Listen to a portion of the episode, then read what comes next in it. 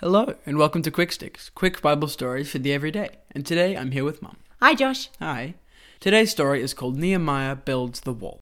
Last time, we heard about the important job that Nehemiah was given. Can you remember what that was? That's right. He'd gone home to Jerusalem to rebuild the city wall. Not everyone was happy to hear that Nehemiah was working on this job. There were some other men named Sanballat, Tobiah, and Geshem, and they really did not want Nehemiah to rebuild the wall. They had been living in the empty houses, and they knew that once the wall was fixed, the Israelites would come home and take back their land to live there again. The men made fun of Nehemiah and everyone who was rebuilding the wall. They said, What does this poor, weak bunch of Jews think they're doing? Do they think they can build a wall in a single day just by offering a few sacrifices?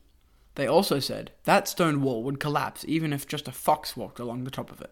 So they were very mean to Nehemiah and the Israelites working with him. But Nehemiah and his team continued anyway and soon completed the wall to half its height, all the way around the city. Then Sanballat and his friends were very angry and decided that they would go and fight the Israelites and make them stop doing their work. But Nehemiah heard about their plans and set half of the men on guard to protect them, while the other men who worked would hold onto their weapons with one hand and their tools in the other. They worked from early morning until late into the night. They were determined to finish the wall.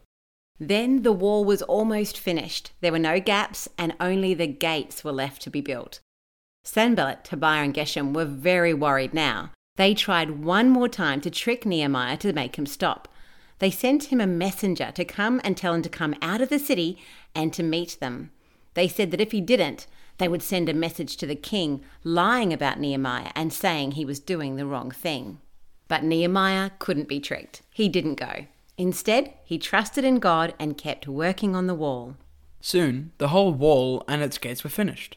The men had worked so hard, and it had all been done in just 52 days. They'd had to do it all with their hands because there weren't any tractors or electric tools back then. Sanballat and his friends had done their best to try and stop Nehemiah. They'd tried to make it very hard for him, but he kept on going, and even when it looked difficult and dangerous, he'd finished what God had told him to do. And that's good news. Sure is. Have a great day. See ya.